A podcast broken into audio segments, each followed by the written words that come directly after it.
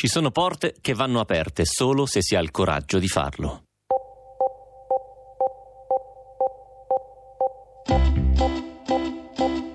La notte del eh, Cafafalco, te lo ricordi? Ma dice tirava un vento orribile, terribile e quindi era una notte paurosa insomma per noi.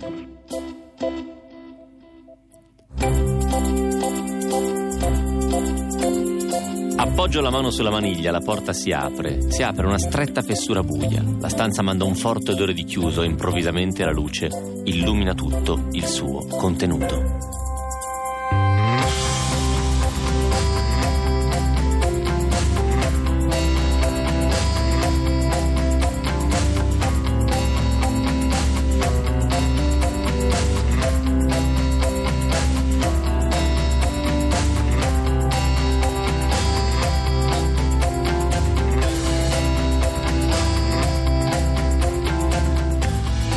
Siamo in diretta, sono le 21.31 minuti in punto, questo è Pascal, questa è Radio 2, abbiamo le storie per voi, quindi mettetevi comodi, cominciamo!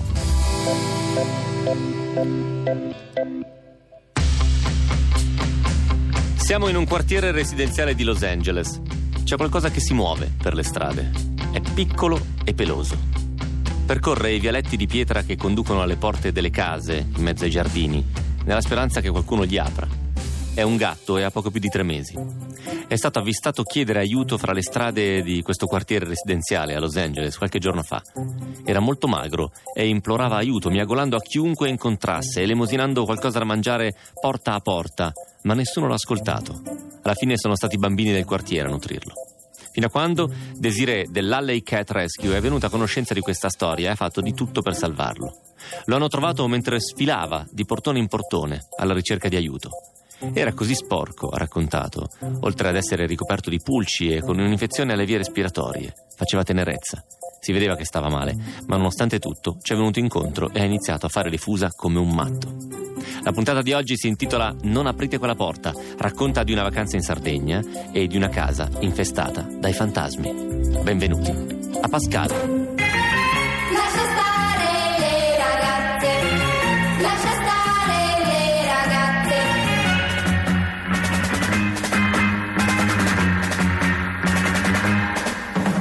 Ehi tu, barba blu, Lascia stare le ragazze, perché fai così? lascia stare le ragazze, Non ti basta questo amore, non ti basta il nostro amore, ma perché vuoi fare il barba blu? Ehi tu, barba blu, lascia stare le ragazze, perché fai così?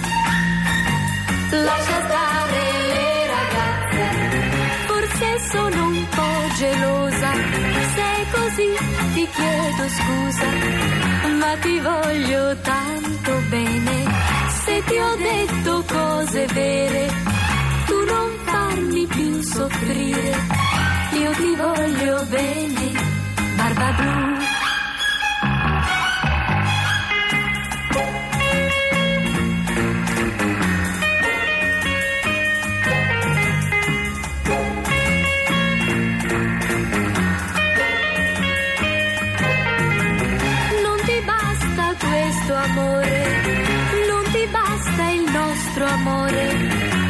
Perché vuoi fare il barba blu? Ehi tu, barba blu, lascia stare le ragazze, perché fai così? lascia stare le ragazze, Forse sono un po' gelosa, se così ti chiedo scusa, ma ti voglio tanto bene. Se ti ho detto cose vere, tu non farmi più soffrire, io ti voglio bene,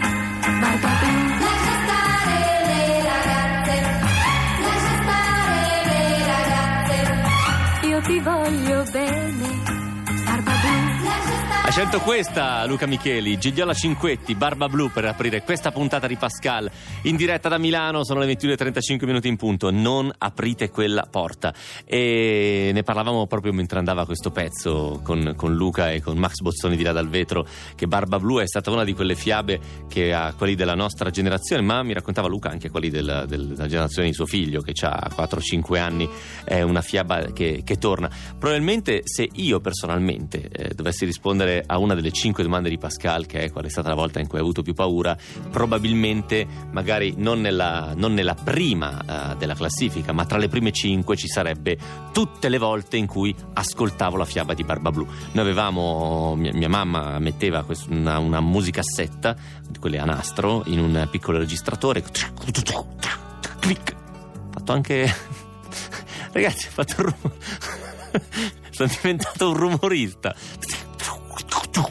clic partiva e c'era questa voce che raccontava la storia di Barba Blu, che è la fiaba che tutti conosciamo, che c'è questa giovane principessa che viene data in sposa a questo uomo con la barba blu e lui gli dice questo palazzo è tutto, tu, ah, è tutto tuo, è tutto quello che vedi, tu sarai la donna più felice della terra, ma non aprire mai quella porta che è fantastico perché tu lo sai che vorrai andare esattamente in quella porta lì e lei lo sa, per cui nel momento in cui Barba Blu parte per un viaggio di lavoro, questa va a cercare le chiavi, le infila nella porta, apre questa porta e quello che vede è talmente spaventoso che le, le, cadono le chiavi dalle mani, finiscono a terra e non ve, non ve lo spoilerò, cioè che oddio, spoilerare la fiaba di Barba Blu mi sembra eccessivo, adesso sfido chiunque a non sapere cosa c'è dentro a quella, a quella stanza. Però tant'è, non, non andiamo oltre. Eh, e questa fiaba è stata davvero una di quelle fiabe, di quelle terribili, perché poi le fiabe, anche quelle dei fratelli Grimm, erano tutte fiabe truculente, atroci, eh, terribili, no? C'era sempre della morte, del sangue, ma anche Ansel e Gretel. Eh, cioè questa infilava i bambini nel forno, aveva la casa di marzapane, ma era una vecchia terribile. Eh, eppure, di fatto, non mi ricordo più chi diceva che le fiabe eh, erano costruite in quel modo perché era una sorta di eh, preparazione alla, mm, di gioco di preparazione alla guerra, cioè per, preparavano i, i, bambini a sapere che c'erano le cose cattive là fuori, ma le si potevano sconfiggere, sconfiggere o le si potevano evitare. A proposito di porte da non aprire, mm, mi ricordo ho letto una volta un testo di Ray Bradbury, eh, quello di Fahrenheit, che Ehm, non ricordo bene se era una, un, un, testo che era, trascriveva una sua lezione di scrittura oppure se era proprio un libricino, un manuale di scrittura in cui lui diceva che gli scrittori sono portati a scrivere eh, perché vogliono sapere cosa c'è dietro alla porta in cima alle scale. E lui spiegava che nella casa dei suoi nonni c'era una porticina in cima alle scale che partiva dal piano dove abitavano i nonni, dove lui stava quando andava a trovare i nonni e non sapeva cosa ci fosse dietro quella porta e la curiosità di sapere cosa c'è in cima, dietro alla porta in cima alle scale è quella che spinge eh, gli scrittori o le persone con un lato creativo a, a, a scrivere e a fare delle cose proprio perché si immaginano di salire quelle scale, di aprire quella porta e vedere cosa c'è dietro. Non so se è così anche questa sera ma sicuramente ci sono porte che è meglio non aprire in questa puntata. Eh, non è una puntata dell'orrore, non è una puntata per cui dovete avere paura, però secondo me è la puntata giusta. Questa sera, tra l'altro, è tornato un po' di freddino anche eh, nel nostro paese, anche se è aprile. Quindi io eh, terrei la stufa accesa, abbasserei un pochettino la luce e mi gusterei questa puntata di Pascal che si intitola Non aprite quella porta. State con noi.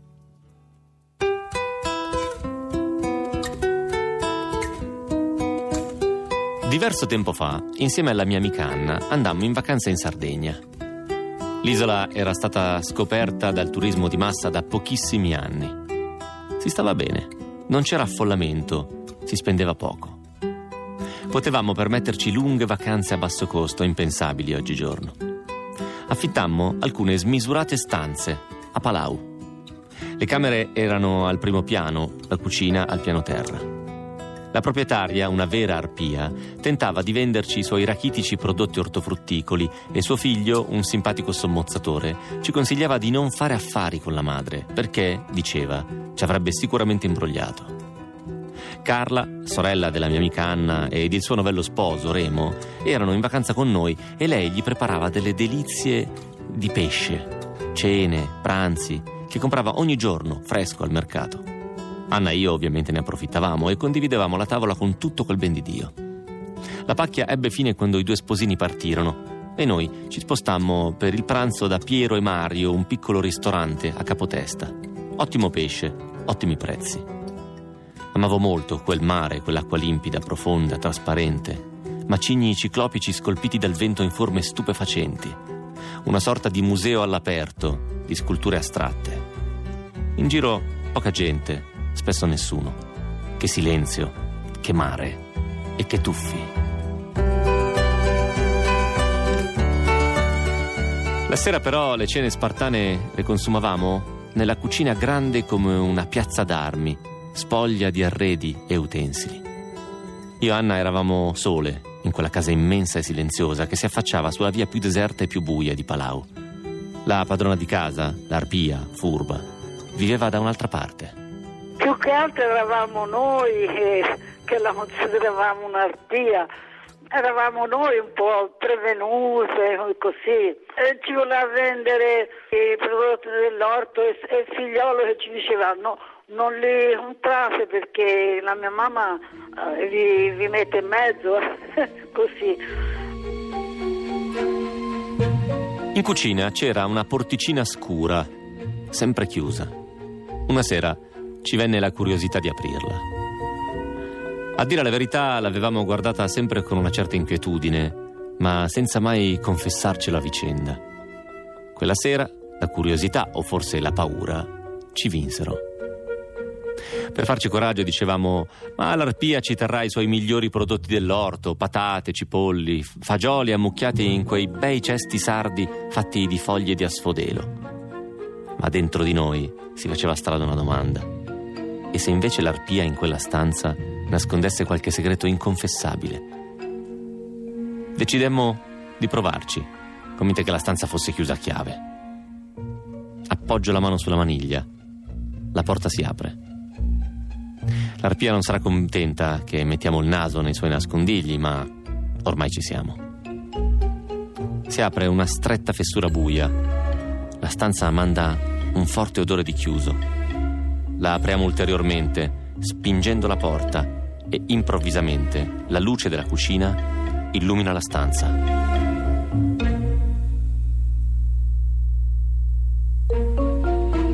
Nel buio brillano i decori dorati di un carro funebre. È scuro, è lugubre, molto meno lussuoso di quelli moderni e molto più cupo e spaventoso. Chiudo la porta sperando che Anna non abbia visto il catafalco. Invece l'ha visto e scoppiamo in una grande risata, pensando che l'arpia ha affittato un locale accanto alla cucina dove ceniamo tutte le sere alle pompe funebri, che lo usano come parcheggio del carro funebre e camera mortuaria durante i funerali. Il giorno dopo, armi e bagagli, partiamo per Santa Teresa di Gallura, dove ci accoglie una luminosa villetta.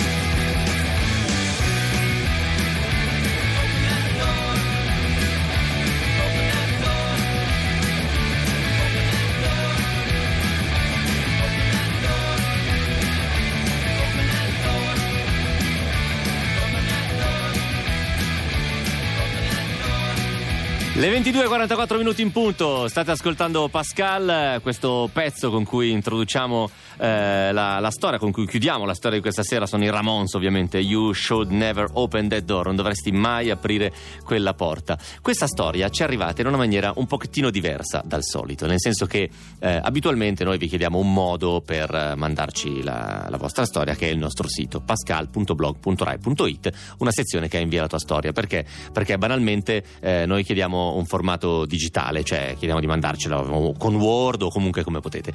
Questa lettera invece ci è arrivata cartacea.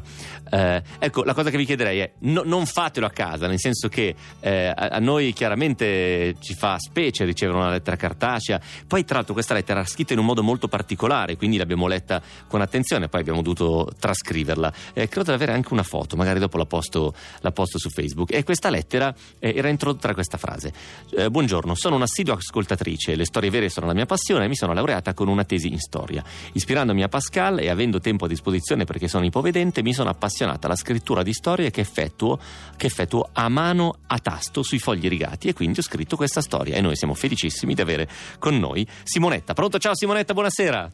Ciao, ma come stai? Io sto benone, tu come stai? Sto, sto bene, grazie. Senti, te la sei riascoltata la, la tua storia, ovviamente. Sì, mi è piaciuta, mi è piaciuta tanto letta da te.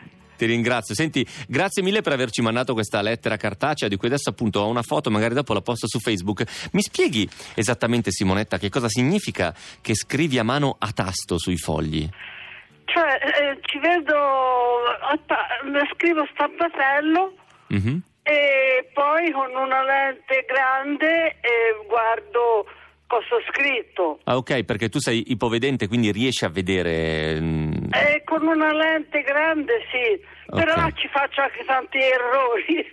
Ma guarda, ti direi di no, ti direi di no. Poi in realtà ci è arrivata anche via mail, cioè ci è arrivata anche tramite il nostro form la tua storia, perché ti ha dato una mano qualcuno, immagino, a quel punto. sì, la mia nuora. Ah, ok, perfetto. Però io ho proprio apprezzato moltissimo ad avere la tua scrittura e la carta in mano per una che non ci succede mai, perché effettivamente non è comodissimo, però è stato eh, un piacere avercela. Simonetta, mi racconti un pochettino la tua vita, tu che cosa hai fatto, che cosa fai?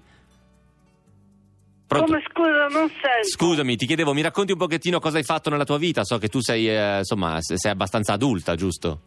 Sì, sono molto adulta. sono, sono- eh, dunque, io sono, sta- sono laureata in storia e ho insegnato però mh, quasi sempre alle scuole elementari. Ah, ok. E poi, e poi sono andata in biblioteca. Gli ultimi anni ero nella biblioteca scolastica. Tu sei in pensione adesso, Simonetta, immagino. Come? Sei in pensione? Eh sì, sì. Mi piace questa risata che fai sempre prima di, aprire, prima di aprire le risposte. Senti, quanti anni fa succedeva questa storia in Sardegna? Ah, guarda, questo sono sicura. Succedeva nel dunque, nel- quando c'è stato la- l'allunaggio, la prima volta 69. gli uomini sono andati sulla Luna. insomma. 69, 69. Nel 69. 50 anni esatti. Che posto incredibile era la Sardegna nel 69? Oh, guarda, bellissima. Era bella perché non c'era mm, costruzioni, eh, era mm, Un posto- così immagino, naturale, immagino. esclusa eh, le prime eh, sulla Costa Smeralda c'erano mm, mi sembra I primi edifici, le- i primi alberghi, immagino, già, eh, sì, già i primi paesini un po' fasulli. mm.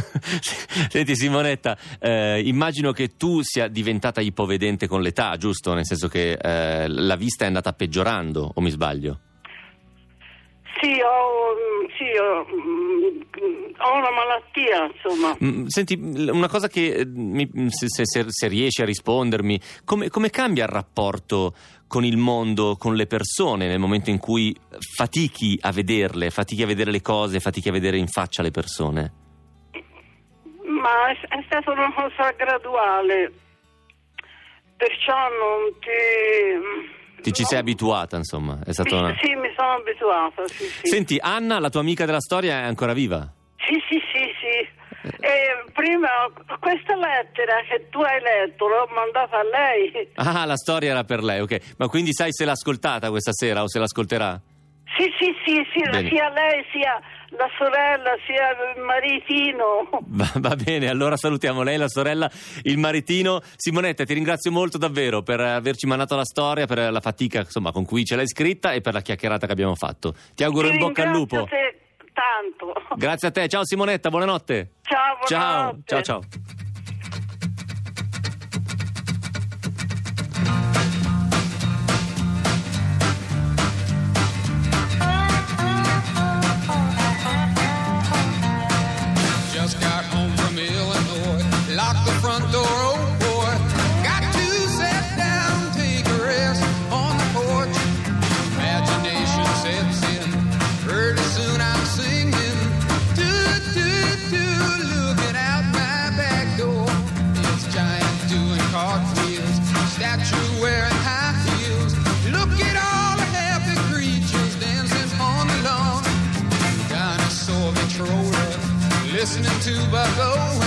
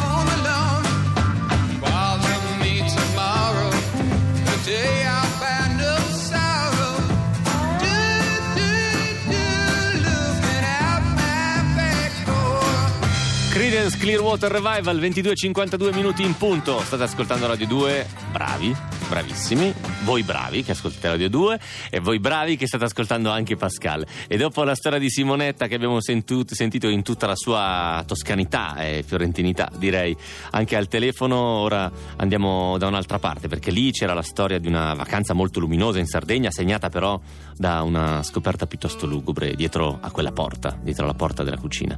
Ora parliamo di un'altra porta.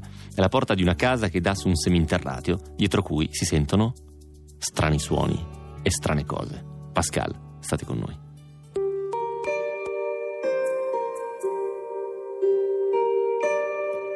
Dennis Conroe è un ragazzino americano come tanti. Vive vicino a Kansas City, in una vecchia casa in legno su due piani e un po' di giardino e un portico, tipica casa americana.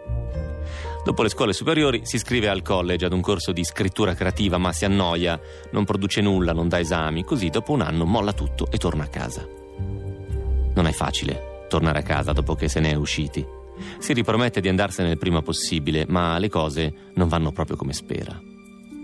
Gli anni passano, due, tre, quattro. Dopo sette anni Dennis è ancora lì.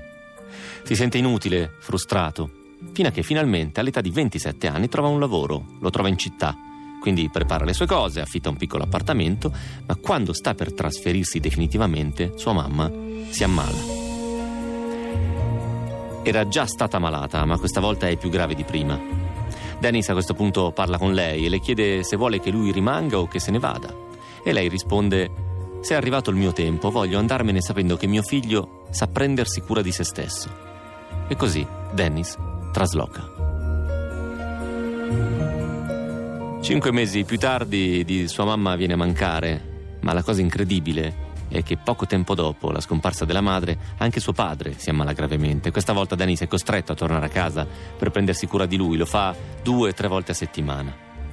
Il padre a questo punto decide che Dennis deve trovarsi una casa sua da acquistare, in modo che lui possa insegnare al figlio, che non è molto pratico di cose manuali, come fare alcuni lavoretti, idraulica, elettricità, di cui il padre invece è molto esperto.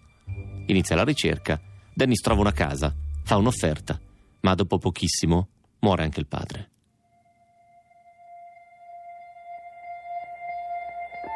Dennis molla subito l'appartamento per cui aveva fatto l'offerta, torna a casa dei suoi, che ormai è completamente vuota.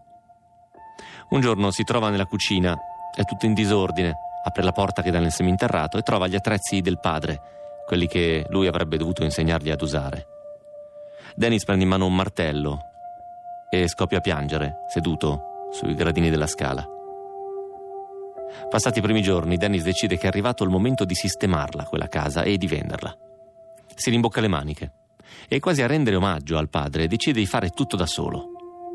Per apprendere come fare le cose che a 32 anni non sa fare, cerca dei tutorial su YouTube. Quindi parte con rifare il bagno, poi toglie la carta da parati alla cucina, sostituisce gli infissi delle finestre, rifà i pavimenti e sistema il tetto. Alla fine questo lavoro gli prenderà sei anni di tempo. E vivendoci tutti quegli anni, spesso Dennis la notte fa un sogno ricorrente. Qualcuno suona alla porta, è suo padre che viene a trovarlo e quando se ne va, lui si gira e tutti i lavori che aveva appena concluso erano stati disfatti, come se la casa fosse nelle condizioni in cui si trovava quando i suoi genitori erano morti e lui doveva ricominciare tutto da capo. Ma intanto, passati quegli anni, è arrivato il momento di vendere la casa. Dennis contatta un'agenzia che inizia ad organizzare appuntamenti e fissa il prezzo. Una sera però succede qualcosa di strano.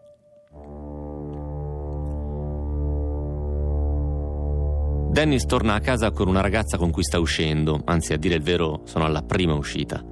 Entrano, vanno in cucina per preparare un caffè e quando lei si avvicina alla porta che dà verso il seminterrato, si ferma, indietreggia e dice c'è qualche strana presenza qui. La cosa finisce lì e i due non si rivedono più. Ma qualche giorno dopo Dennis è al lavoro, mentre l'agente immobiliare è in casa, sta ricevendo le persone che hanno preso appuntamento per vederla. Dennis in ufficio inizia a ricevere messaggi dalla gente che gli dice a casa tua c'è qualcosa di strano. Credo ci siano delle presenze non umane.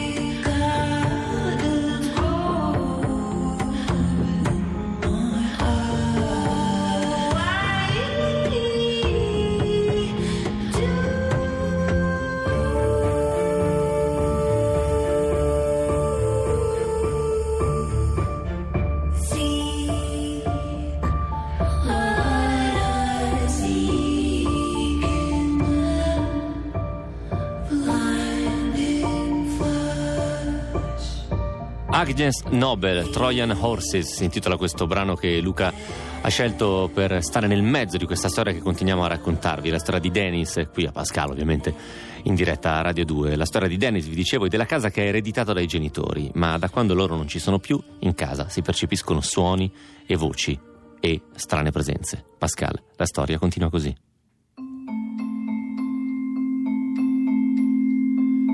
Dopo la telefonata dell'agente immobiliare che dice chiaramente a Dennis che in casa si sentono rumori e voci provenire dal seminterrato, Dennis capisce che dietro a quella porta c'è qualcosa di strano e non può più fare finta di niente. Un'amica gli consiglia un gruppo di persone che si, chiama, si fa chiamare investigatori del paranormale. Loro sapranno capire di cosa si tratta. Dennis è molto scettico, non ha mai creduto a queste storie li contatta e loro arrivano dopo pochi giorni. Tutto quello che fanno lo fanno gratuitamente e questo contribuisce a diminuire lo scetticismo di Dennis. Si presentano in dieci, alcuni sono tecnici, altri sono sensitivi o almeno così dicono. È un venerdì sera di metà novembre, appena entrano in casa dicono di avere visto una donna anziana affacciata alla finestra del secondo piano della casa, ma la casa è vuota. Poi riempiono ogni angolo della casa di telecamere e spiegano a Dennis come lavorano. Loro prendono delle torce elettriche, le accendono, poi svitano il fondo della torcia e lo svitano quanto basta perché il contatto con le batterie si stacchi e la luce si spenga. Poi dispongono le torce nella stanza in cui si sentono le presenze e iniziano ad interrogarle, chiedendo di accendere o spegnere le torce per rispondere sì o no alle domande. Quindi spengono tutte le luci si siedono in cerchio, appoggiano le torce in mezzo al cerchio, sono spente. Iniziano a fare domande tipo c'è qualcuno in questa stanza? Se c'è qualcuno, accendi una luce. E dopo poco una delle torce si accende molto debolmente. Poi proseguono, chiedono se c'è qualcun altro e se c'è accenda l'altra torcia e puff, la seconda torcia si accende. Inizia una sorta di dialogo tra la donna che guida e gli spiriti che, sostiene, si trovano nel seminterrato. Dennis improvvisamente ricorda che i suoi gli raccontavano che la casa era appartenuta ad una signora che era morta in un incendio, intrappolata proprio nel seminterrato. Ad un certo punto, la donna che guida il tutto dice che c'è un'altra presenza nel seminterrato. È un uomo, è un uomo anziano, è un uomo che somiglia a Dennis, un uomo che sostiene di essere suo padre.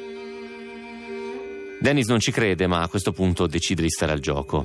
È lui ora a fare le domande a questo spirito, usando sempre il metodo delle torce elettriche. Inizia a chiedere: Papà, se sei tu, accendi questa torcia. Pochi secondi e puff, la torcia si accende. Vuoi che rimanga da solo con te? gli chiede. Vuoi che faccia uscire queste persone? Con il solito metodo, lo spirito risponde di sì. Tutti escono, rimane da solo Dennis nel seminterrato. C'è una registrazione, è una ripresa delle telecamere che la squadra ha piazzato ovunque. Si vede Dennis che si gratta la testa, che si guarda in giro attonito. Esita e poi chiede al padre se è in un bel posto, se è sereno, se è felice. La torcia predisposta al sì si illumina. Gli chiede della mamma, gli chiede di salutarla.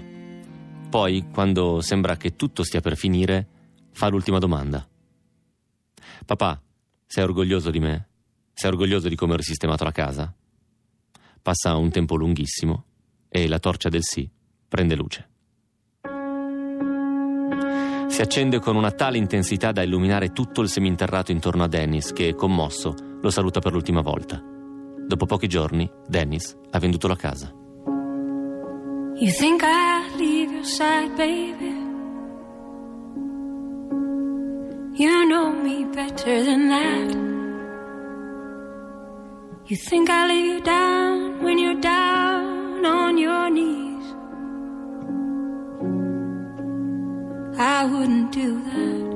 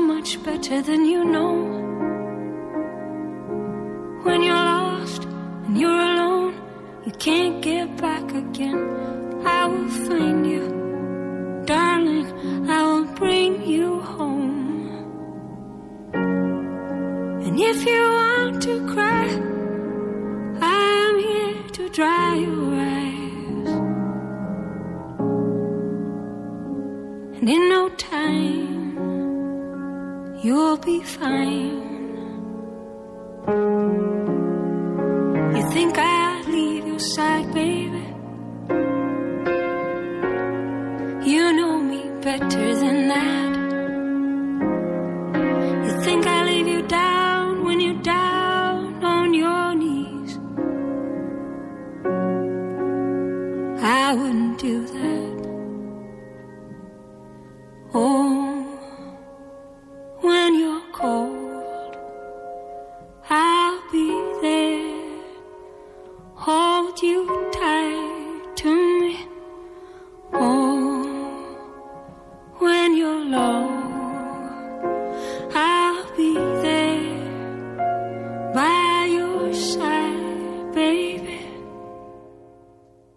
Questa è una splendida cover eh, di quel brano di Sade che si intitola By Your Side, cantata da Anne Brun. Luca? Anne? Scritto Anne, Anne Brun. Vabbè, insomma, comunque potete trovarla sul nostro mm, eh, sito pascal.blog.rai.it nella puntata di questa sera che si intitola Non aprite quella porta. Ci trovate un pochettino di storie e tutto quello che facciamo qui a Pascal. Trovate anche i riferimenti, lo trovate anche ovviamente sul nostro gruppo Facebook Pascal Radio 2 per risalire alla storia che vi ho appena raccontato, una storia che abbiamo trovato su un programma americano che si chiama Radiolab.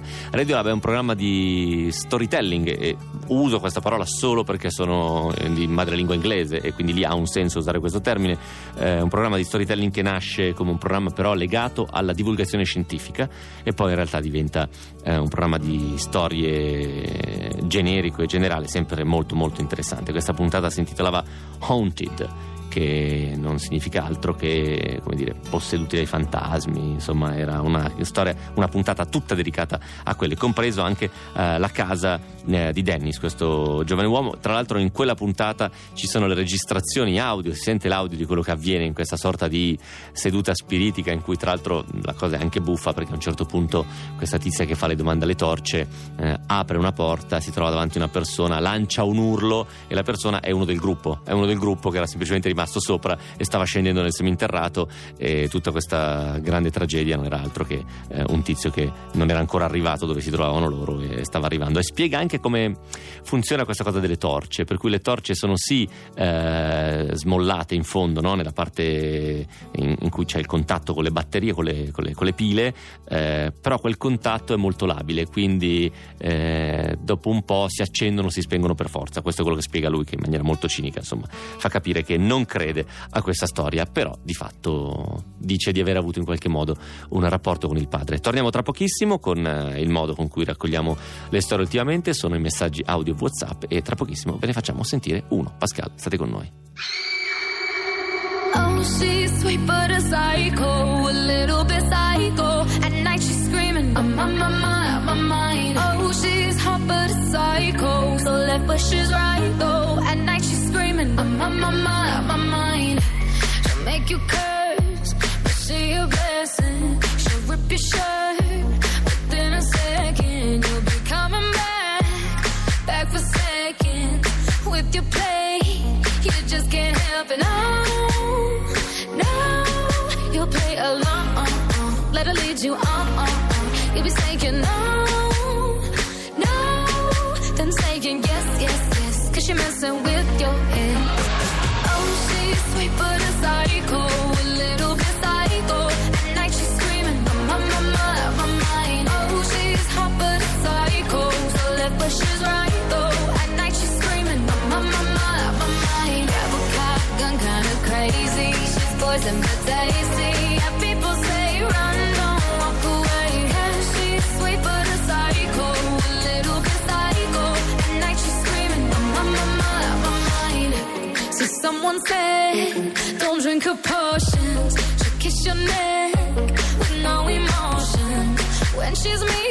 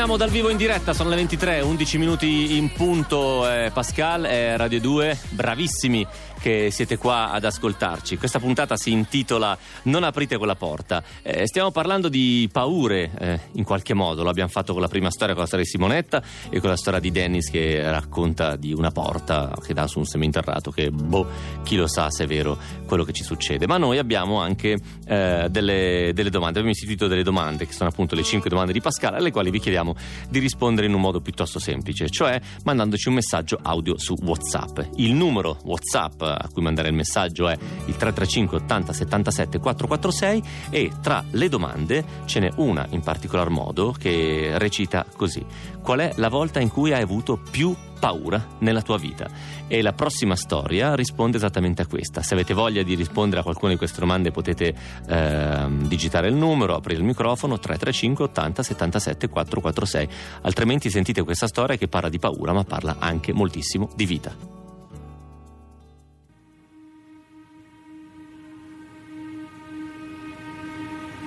Il momento in cui ho avuto più paura nella mia vita è circa due anni fa, quando mi è stata data diagnosi di un tumore al seno. È stato terribile, soprattutto perché io avevo un bambino di 5 anni e mezzo e questo bambino è il mio bambino, ma l'ho adottato, quindi è stato terribile perché io ho subito pensato a lui, ho detto non è possibile, che sfortuna. La prima mamma in qualche modo l'ho abbandonato alla nascita e la seconda si ammala. Eh, non può essere, non può essere. Ora sono appena uscita dalle terapie che sono durate quasi un anno e mezzo, Sto- mi sto riprendendo, sto bene, il mio bambino è un fiore, però in questo percorso è stato il mio faro, è stato, è stato quello che mi ha fatto sopportare le terapie terribili che, che ho dovuto, che ho dovuto affrontare. E la cosa bella è che ora però è come se io fossi quasi grata, so che sembra un, un paradosso, ma ora in questa mia seconda vita il giallo è più giallo, i fiori gialli sono più gialli, l'aria fresca del vento è più fresca, è tutto amplificato e voglio godermelo con il mio bambino. E vi ringrazio dell'ascolto e vi abbraccio forte.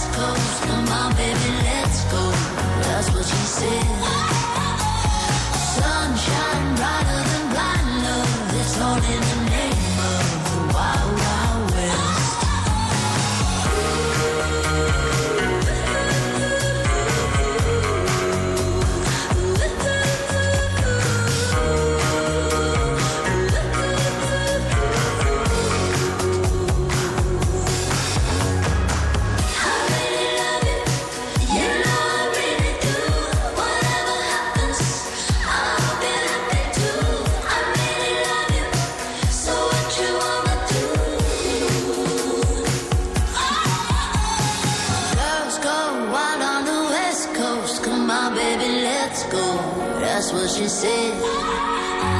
Sunshine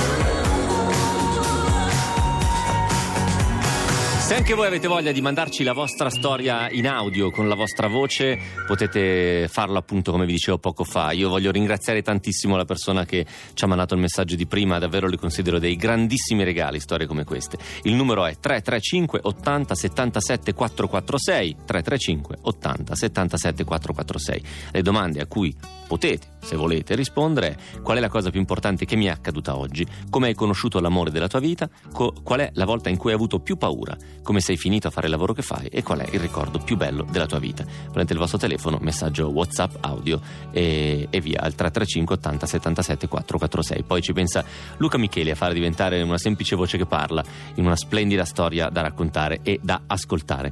Eh, come facciamo tutte le sere con la storia di Francesco, la storia di Francesco che il nostro Mauro Pescio ha scovato, raccolto e continua a raccontare, che racconteremo fino alla fine di questa stagione, quindi fino a, a fine giugno di fatto, fino a quando siamo in onda eh, per quest'estate. E prima di quest'estate e adesso abbiamo una di quelle storie che sembrano mh, raccontare un dettaglio che è per noi un dettaglio, ma per chi vive segregato in un carcere non lo è. Eh, pensate a un oggetto di uso comune eh, come un computer, come un telefono. Facciamo un telefono, insomma, è una cosa che ognuno di noi ormai gestisce quotidianamente, tiene in mano, in tasca, un telefono, un tablet eh, o un computer. Ecco, è chiaro che un oggetto come questo in carcere non è un oggetto usuale, anzi ovviamente è un oggetto eh, quasi impossibile da avere. Un telefono evidentemente è totalmente impossibile. Un computer, secondo qualche regola e qualche norma attraverso cui passare, lo si può avere. Ed è quello che succede a un certo punto a Francesco, che può avere un computer e per lui questa cosa è una cosa che ovviamente rappresenta un totale cambio di vita. Pascal, questa è un'educazione criminale.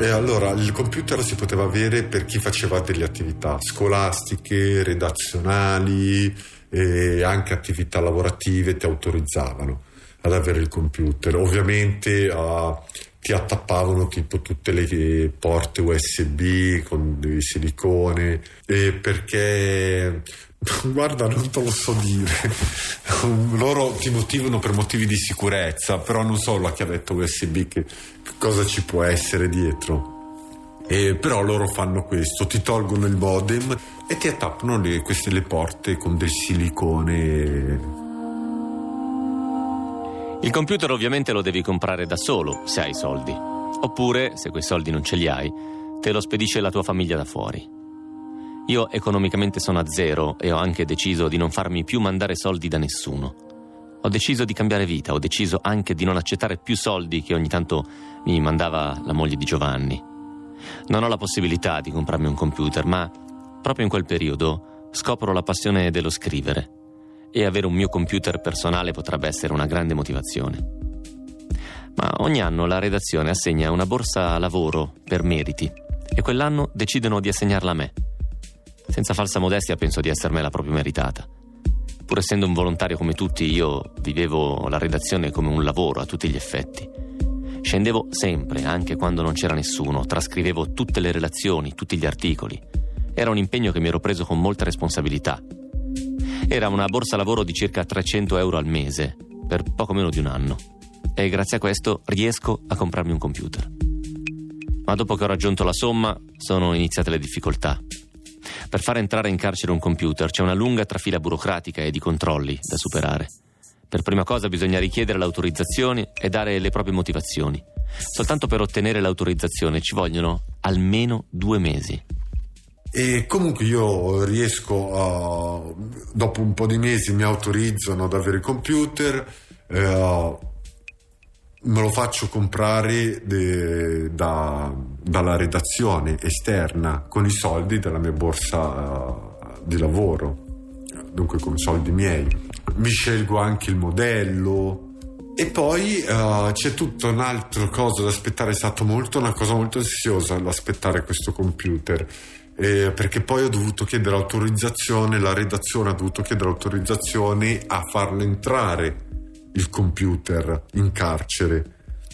Una volta che il computer entra in carcere e passano anche dei mesi, ci ho impiegato tantissimo ad avere un computer, va al casellario che deve fare tutti quei controlli, staccare il modem, che è un minuto di lavoro, un minuto di lavoro, però non lo fa la, l'appuntato al carcere, lo rimandano fuori a un tecnico, il tecnico ci impiega tipo un mese, devi pagare 100 euro per togliere un modem, poi deve rientrare il computer e poi aspetti che il casellario ti chiama. Può sembrare una banalità, ma per il detenuto il computer è una grande risorsa, è un grande passatempo.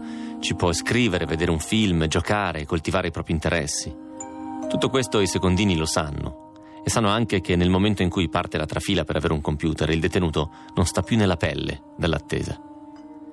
Ed è per quel piacere perverso di tenere una persona sulle spine che spesso si prendono dei tempi biblici per consegnartelo. Basterebbe scendere al casellario, firmare che ti è stato consegnato, esattamente come quando ti consegnano il cibo preparato dai familiari firmare una seconda dichiarazione che rispetterai le regole dell'utilizzo del computer, che non toglierai i tappi di silicone dalle porte USB e che non lo utilizzerai per diffondere materiale compromettente. Eppure per superare questi semplicissimi passaggi ci vuole un sacco di tempo. Il mio computer era lì, era pronto, aspettava soltanto che mi chiamassero, ma nessuno mi chiamava. Ci sono voluti più di tre mesi. Un giorno però Antonella entra in redazione con un grande pacco. Era il mio computer. Era andata lei a ritirarlo al casellario. Finalmente avevo un computer mio. Era il mio primo computer. Ed ero felicissimo.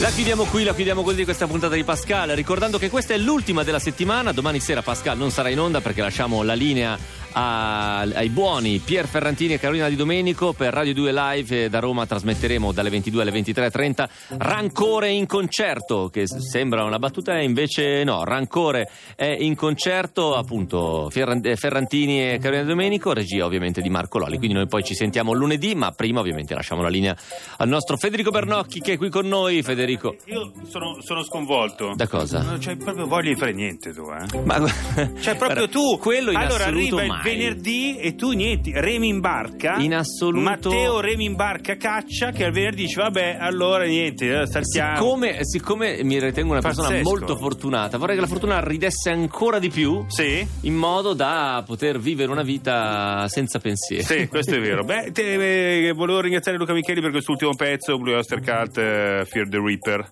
Che era credo che in realtà sia playlist. eh, Quindi Però vabbè, la- comunque la- l'ha messo, ha schiacciato play lui insieme Eh, al boss, quindi va bene. Vogliamo dire di cosa parliamo questa sera? Questa sera, YouTube, eh, no? grazie per la domanda Matteo, questa Prego. sera parliamo dei viaggi nel tempo. Beh, di cui abbiamo una Di diapositiva. cui abbiamo un esempio. Tutte le tu hai mai hai viaggiato nel tempo Ma quante volte? idealmente o fisicamente? In che senso, scusami? C'è un viaggio nel tempo solo con la memoria? No, ti spiego, no- ancora per adesso non si può Ancora. viaggiare realmente nel tempo. Lasciamo la per linea a cui la tua domanda era quantomeno E a me bizzarra. anziano youtuber, ma no, perché con lo storytelling puoi viaggiare nel tempo. Con Torniamo lunedì a raccontare storie, che è il modo migliore per conoscere il mondo. Viva! Viva!